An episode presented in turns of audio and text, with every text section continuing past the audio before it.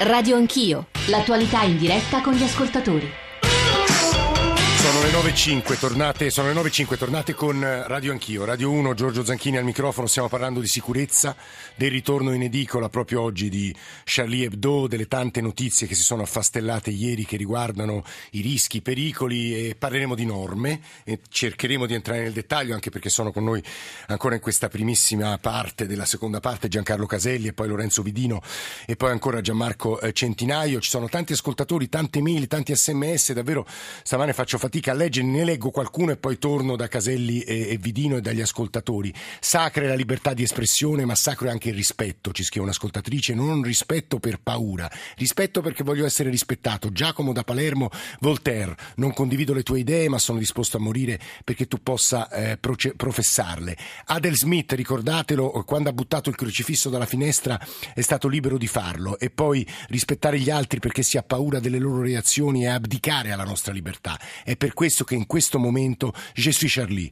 E poi ancora ehm, semplicemente hai un altro messaggio che dice oggi io non sono Charlene, ehm, je ne suis pas Charlie, je suis Ahmed, sono Ahmed, ovvero sia il poliziotto franco-algerino musulmano che è stato ucciso eh, tre giorni fa dai fratelli Kouachi. E poi ancora c'erano un paio di mail, un paio di post su Facebook che mi premeva leggervi. Francesco, è imbarazzante sentire difendere l'attentato di Parigi giustificandolo con il primo comandamento, così ci si sottomette alla paura. Oggi le vignette, domani e inoltre quando Hebdo disegnò vignette sulla sulla Trinità, in quanti si sono indignati? Non ricordo queste manifestazioni di piazza. Non difendete il vostro Dio quando lo insultano, ma difendete quello degli altri. Ecco l'inizio della fine. E poi c'era un altro messaggio che mi sembrava interessante, se ritrovo ve lo leggo, la libertà, se la libertà non è al servizio di un principio più grande di tutti che è l'amore e la comprensione per il prossimo, ma si riduce a una mera espressione del dico e faccio quello che voglio, dove si trova un limite? Dove è il limite? Arriviamo al paradosso che noi siamo liberi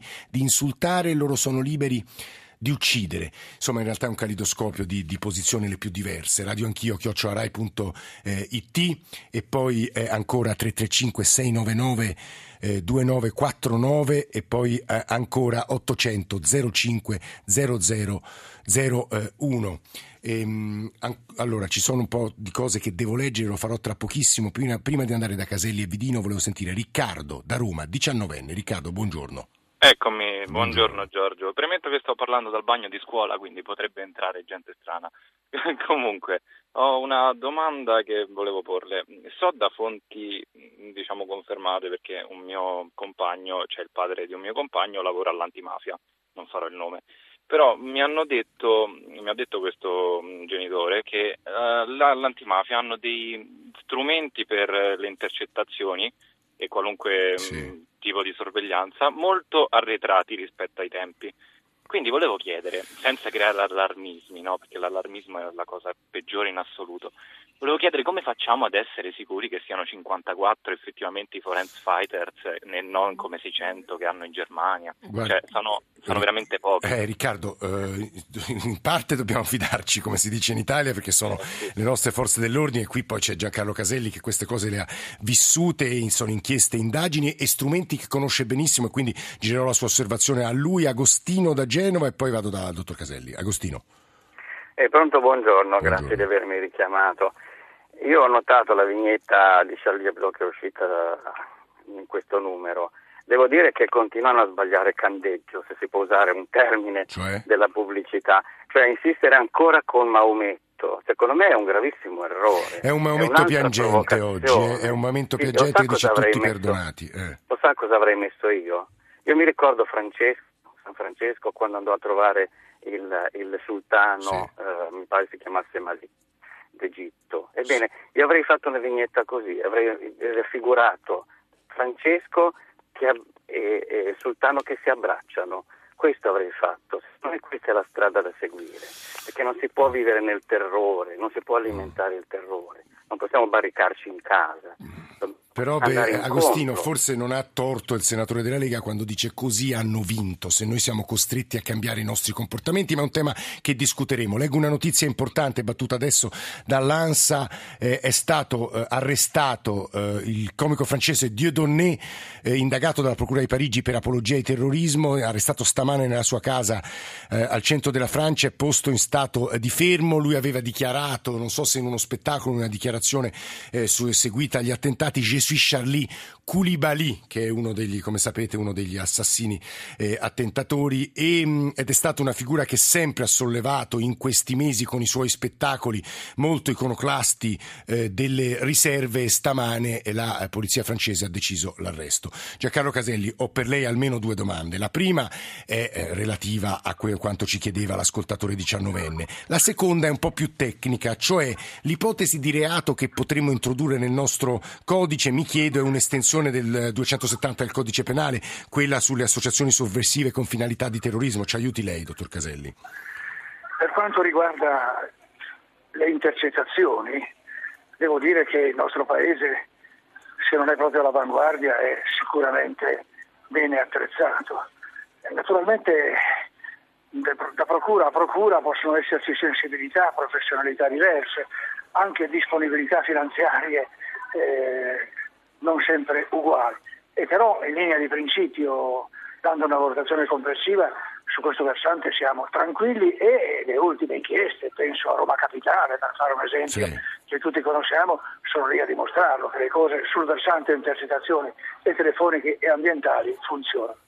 Per quanto riguarda le norme, sì, un, norme più incisive, meglio miranti sulla realtà dei fenomeni da affrontare sono sempre utili, ma il problema secondo me non è soltanto normativo, lo avete detto molto bene, è un caleidoscopio, un caleidoscopio tragico, drammatico, quindi eh, occorrono eh, risposte per tutte le facce di questo caleidoscopio, per tutte le sfaccettature. È un malato che deve essere curato con molte medicine, con molti medici, eh, non soltanto normativo, legislativo, ma anche investigativo giudiziario, ma anche eh, eh, logistico, ma anche culturale, ma anche e soprattutto politico. E il punto fondamentale, dico ancora una banalità, il rischio oggi è dire tante banalità di fronte a una tragedia immensa, eh, scusatemi no, se l'impressione sarà proprio questa. Eh, terrorismo internazionale vuol dire crimine organizzato. Il punto fondamentale è eh, contrapporre all'organizzazione del crimine internazionale altrettanta organizzazione per quanto riguarda l'articolazione delle nostre risposte. Ecco, di nuovo la Procura eh, nazionale antiterrorismo è una forma di risposta organizzata perché si eviti quel eh, inconveniente che ciascuno per conto suo eh, senza mettersi su questo, in su questo poi proverò da quando integrare i dati e le conoscenze. Organizzazione contro organizzazione eh. è una banalità, ripeto, facile a dirsi e poi difficile da realizzarsi, però è una banalità vera che no, quando, quando il ministro Alfano, dottor Caselli, arriverà tra pochi minuti da noi un, sarà una banalità ma gliela girerò perché mi sembra invece rilevante. C'è un'ultima domanda, le rivolgo davvero, le rubo un minuto poi che so che deve scappare così come vi dico. Lei grazie. è un uomo di legge ma è anche cattolico. Di fronte a quello che è accaduto e a quelle vignette che posizione assume? perché eh, immagino sia molto difficile anche per lei perché conosce la blasfemia conosce l'offesa del sentimento per alcune persone sacro ma conosce anche il principio di libertà d'espressione Certo, eh, di nuovo è estremamente difficile scegliere di netto, in maniera tranciante, l'una o l'altra posizione. Eh, una posizione equilibrata, una posizione che tenga conto di tutte le esigenze in campo è quella giusta. Ma di nuovo, scusatemi, mi ripeto una banalità, e una banalità facile a dirsi, difficile poi realizzarsi, sono in gioco tali e tanti interessi, sono in gioco tali e tanti sentimenti, orientamenti culturali, politici diversi, che scegliere naturalmente eh, comporta per ciascuno di noi un condizionamento da parte di quel che è, da parte di quel che sente, mm. mentre invece eh, le, le, posizioni in campo sono, ripeto, estremamente variegate. Quel caleidoscopio che diceva. Mm. Grazie Giancarlo Caselli, grazie davvero Lorenzo grazie Vidino, voi, ci sono tanti altri ospiti che ci stanno raggiungendo. Lorenzo Vidino, prima che lei scappi una domanda, che dobbiamo fare con la rete internet? Dicevo ieri, Manuel Valls non vuole un Patriot Act, che è la risposta che diede eh, l'America di Bush subito dopo l'11 settembre, che lese, se non sbaglio, un po' i diritti individuali delle persone, però ha detto noi sbloccheremo prima degli altri europei il controllo di tutte le liste dei passeggeri sugli aerei, creeremo delle zone specifiche all'interno all'interno delle carceri per gli arrestati eh, con accusa di fondamentalismo islamico o terrorismo e infine eh, cercheremo di essere più incisivi nel regola, nella regolamentazione della rete, così come ieri Cameron ha detto voglio piattaforme trasparenti sui social e pensava soprattutto a Whatsapp che in effetti credo, credo sia criptato. Che dobbiamo fare, Vidino, a suo avviso? Senza, eh, perché lì il tema è che poi violiamo la, la nostra sfera più intima.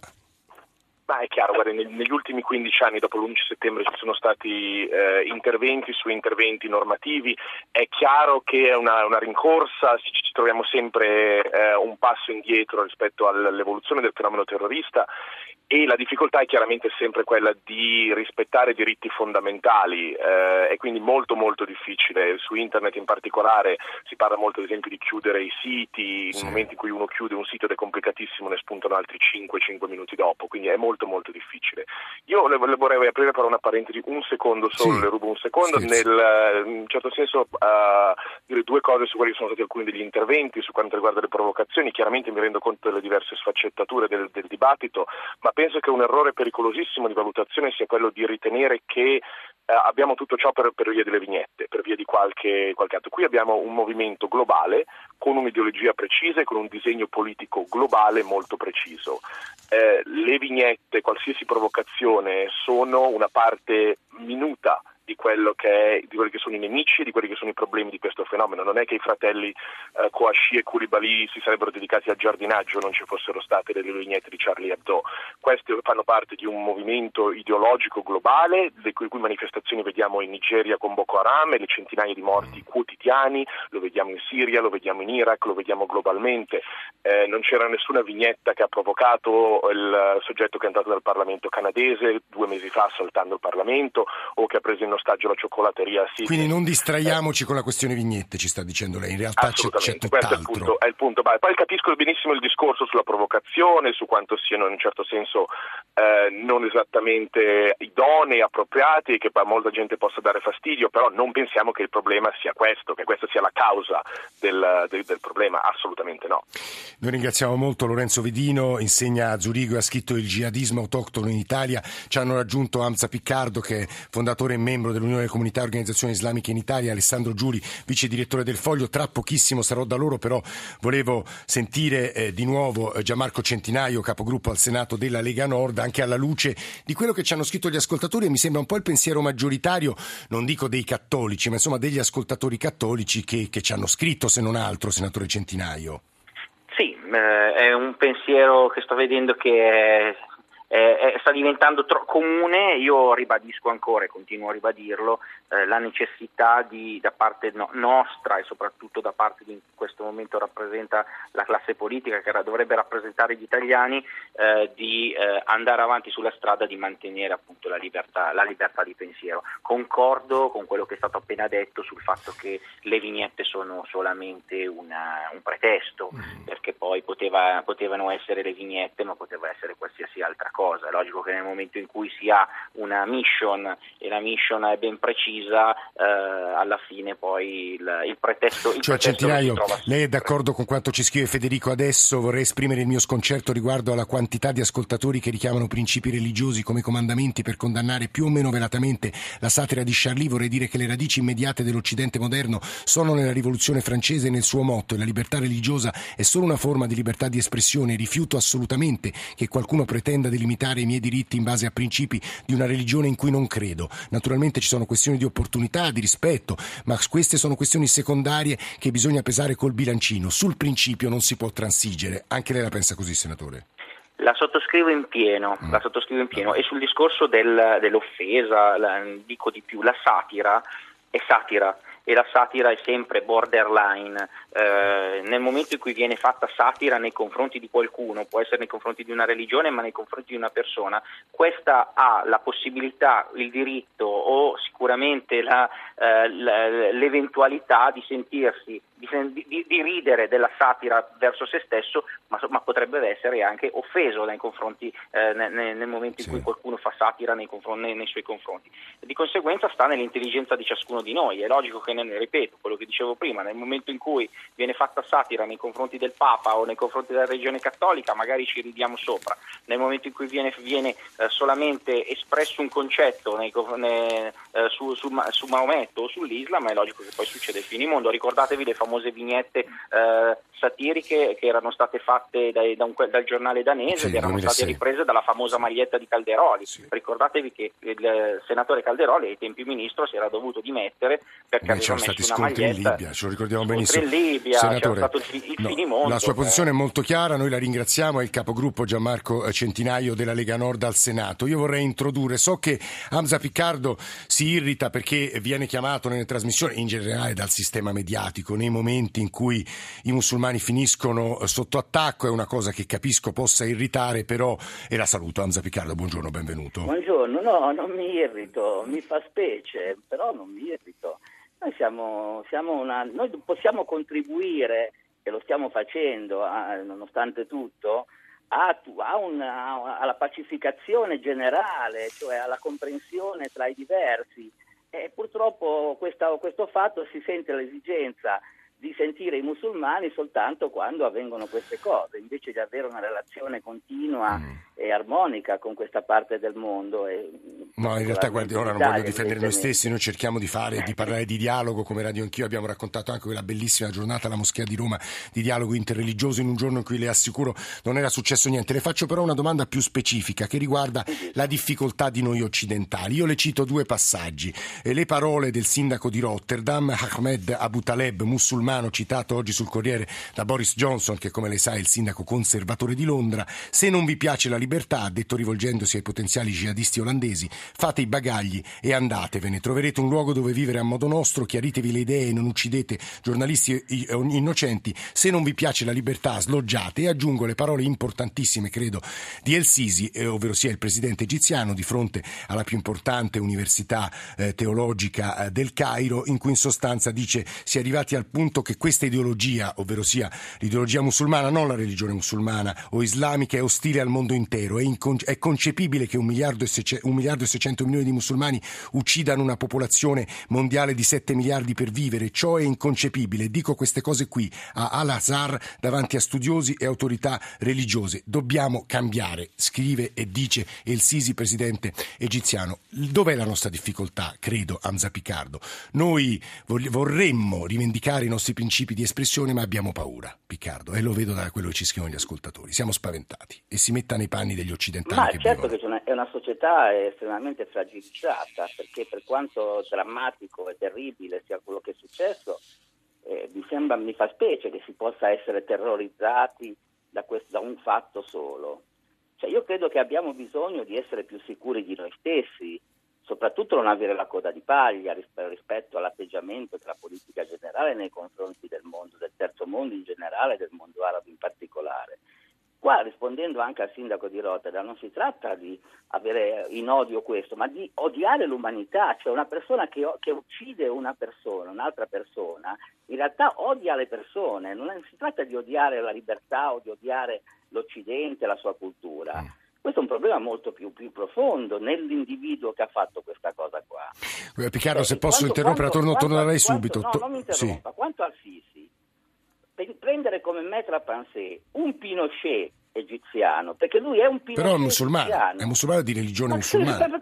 Cosa vuol dire? Hitler era nato battezzato. No, Hitler era pagano, diciamo la verità, non era No, era battezzato. Eh, vabbè, però diciamo era Poi pagano. lui ha detto di essere un'altra cosa. Però voglio dire, prendere come una, una, persona, non importa il nome che porta, importa, una persona che è un Pinochet egiziano, che si è affermato su, ma, mitragliando con gli aerei la gente che protestava pacificamente su una piazza, mi sembra che sia il, il colmo dell'aberrazione di questa, di questa Riccardo, è chiarissimo, mi faccia solo rivolgere una domanda a Alessandro Giuri e poi torno a lei. Alessandro Giuri, vice direttore del, del Foglio, eh, sul Foglio in questi giorni, soprattutto Giuliano Ferrara, l'abbiamo sentito anche qua ai nostri microfoni di Radio 1, c'è credo io, un equivoco di fondo sull'intrinseca violenza di una religione che è quella islamica o meno, perché davvero anche come lettore, non particolarmente esperto, uno fa un po' fatica a capire che cosa vogliate dire, quale sia la vostra linea o battaglia, Giuli. Buongiorno.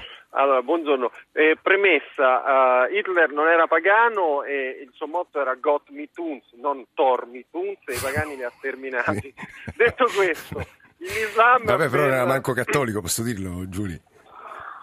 No, non era cattolico ma era cristiano. Mm, vabbè, sì. eh, allora, eh, la, questione, la, questione, dell'Islam visto da sfoglio, in poche parole, è una religione intrinsecamente belligena, cioè portatrice di guerra, bisogna dirlo chiaramente e affrontarlo chiaramente. Tutte le religioni monoteistiche lo sono, l'Islam è rimasto, diciamo, eh, e non è detto che sia, che sia come dire, eh, che, sia una cosa brutta, però è rimasto legato alle proprie radici arcaiche, alla sura che dice il paradiso è sulla punta delle nostre spade, per capirci, il che combinato con i dispositivi tecnologici della modernità ultima e combinato con un fenomeno intrinseco all'Islam ma che non lo esaurisce, non lo rappresenta per intero, naturalmente, cioè il fondamentalismo, Babida in particolare, determina un cortocircuito aggressivo e tendenzialmente stragista non è connaturata all'Islam l'idea di compiere delle stragi, questo mi pare evidente e il foglio non lo sostiene. Il foglio sostiene che l'Islam e l'Islam in armi e l'Islam dei nativi occidentali in particolare è qualcosa di belligeno con cui bisogna fare i conti e bisogna chiamare la realtà con il suo nome. Non si può pensare che uh, la manifestazione di Parigi e che l'indignazione verso certe stragi o che delle vignette determinano uh, un clima islamofobo c'è mm. gente come Edwin Plenel di Mediapart, un trotschista che ha diretto il Monde, che oggi guida un sito molto brillante, molto trotschista ancora, che sostiene che questa strage ha il volto di Alain de Benoit, un filosofo, sì, un filosofo importante, che ha il volto uh, di uh, Zemmour, che ha scritto un libro lancinante sulla Francia che rinuncia alla propria identità. Ecco, questo mi sembra, come dire, oltre a essere etnomasochista, mi sembra proprio folle, mm, regolato. Alessandro Giulio è il vice direttore del, del, Foglio e immagino che quanto ha appena affermato sarà contraddetto in maniera radicale da Amza Picardo. Eh, Picardo. Ma io credo che l'identità dell'Europa ormai sia un'identità composita, non si può affermare un'identità contro le altre. Eh, noi siamo musulmani europei, in particolare italiani, siamo eh, contenti della nostra situazione, viviamo con rispetto alla Costituzione, le leggi, siamo in ottimo rapporto con tutti quanti, quindi il problema non si pone in questi termini, si pone quando si vuole a tutti i costi usare una identità contro un'altra. Mm. Però quell'elemento di belligeranza... Per quel riflesso, di, per quel riflesso di, di, di, terrore che si vuole instillare nella gente. La parola belligena, cioè portatore di morte, come, come nel Corano ci sono 120 versetti che parlano di guerra e 5.900 versetti che parlano di spiritualità, pace, etica, storia dei profeti. È chiaro che estrapolando questi 120 da tutto il resto, fuori dal contesto, si può dire qualsiasi cosa, si potrebbe fare la stessa cosa con la Bibbia o col Vangelo stesso quando Gesù dice sono venuto con la spada. Cioè, voglio dire, chi volesse usare queste, queste affermazioni contro tutto un movimento culturale, spirituale prima che culturale, che dura da 1400 anni, mi sembra che sia una cosa assolutamente abieca. Mm, è una questione di interpretazione delle sure. Giuli, su questo può concordare o no? Sì, posso concordare fino a un certo punto, è vero, l'ho detto, le religioni monoteistiche sono tutte e tre potenzialmente belligene, eh, solo che l'Islam lo è anche in atto. In questo momento non mi risulta che ci siano diciamo, crociate, anche se temo che possa sempre succedere, però le religioni monoteistiche hanno questa tendenza e bisogna dire che se sono pochi versetti di guerra rispetto al corpus del Corano, è vero anche che tanta gente li prende talmente sul serio che si organizza in armi e questo è un problema. Questa, devo, devo dire... ringraziarvi, devo no, eh, grazie Giulio, grazie a lei, così come ringraziamo molto Hamza Picard Piccardo, devo dire che mh, questo è un tema gigantesco, quello che abbiamo appena affrontato in pochi minuti e capisco che abbiamo affrontato con, con superficialità e Hamza Piccardo ha ragione a dire che qualche volta ci schiacciamo coi tempi dei media su questioni gigantesche. L'invito che facciamo a noi stessi, anche a chi ci sta ascoltando, è a studiare, a leggere il più possibile, anche perché capire i rapporti fra Occidente e Islam in questa fase storica eh, deve essere uno sforzo vero, anche culturale, che deve essere basato, credo, sulla conoscenza poi anche del Corano, credo sia importante. Noi stiamo dando la linea al GR1, eh, grazie a Hamza Picardo, grazie ad Alessandro Giuli e tra poco sarà con noi il Ministro dell'Interno Angelino Alfano perché dobbiamo parlare di sicurezza in particolare che è il tema dal quale siamo eh, partiti. 800 05 0001 è il numero verde per intervenire in diretta radio anch'io e 335 699 2949 è il numero per i vostri sms e i vostri whatsapp, tanti ne sono arrivati, tanti ne leggerò a tra poco.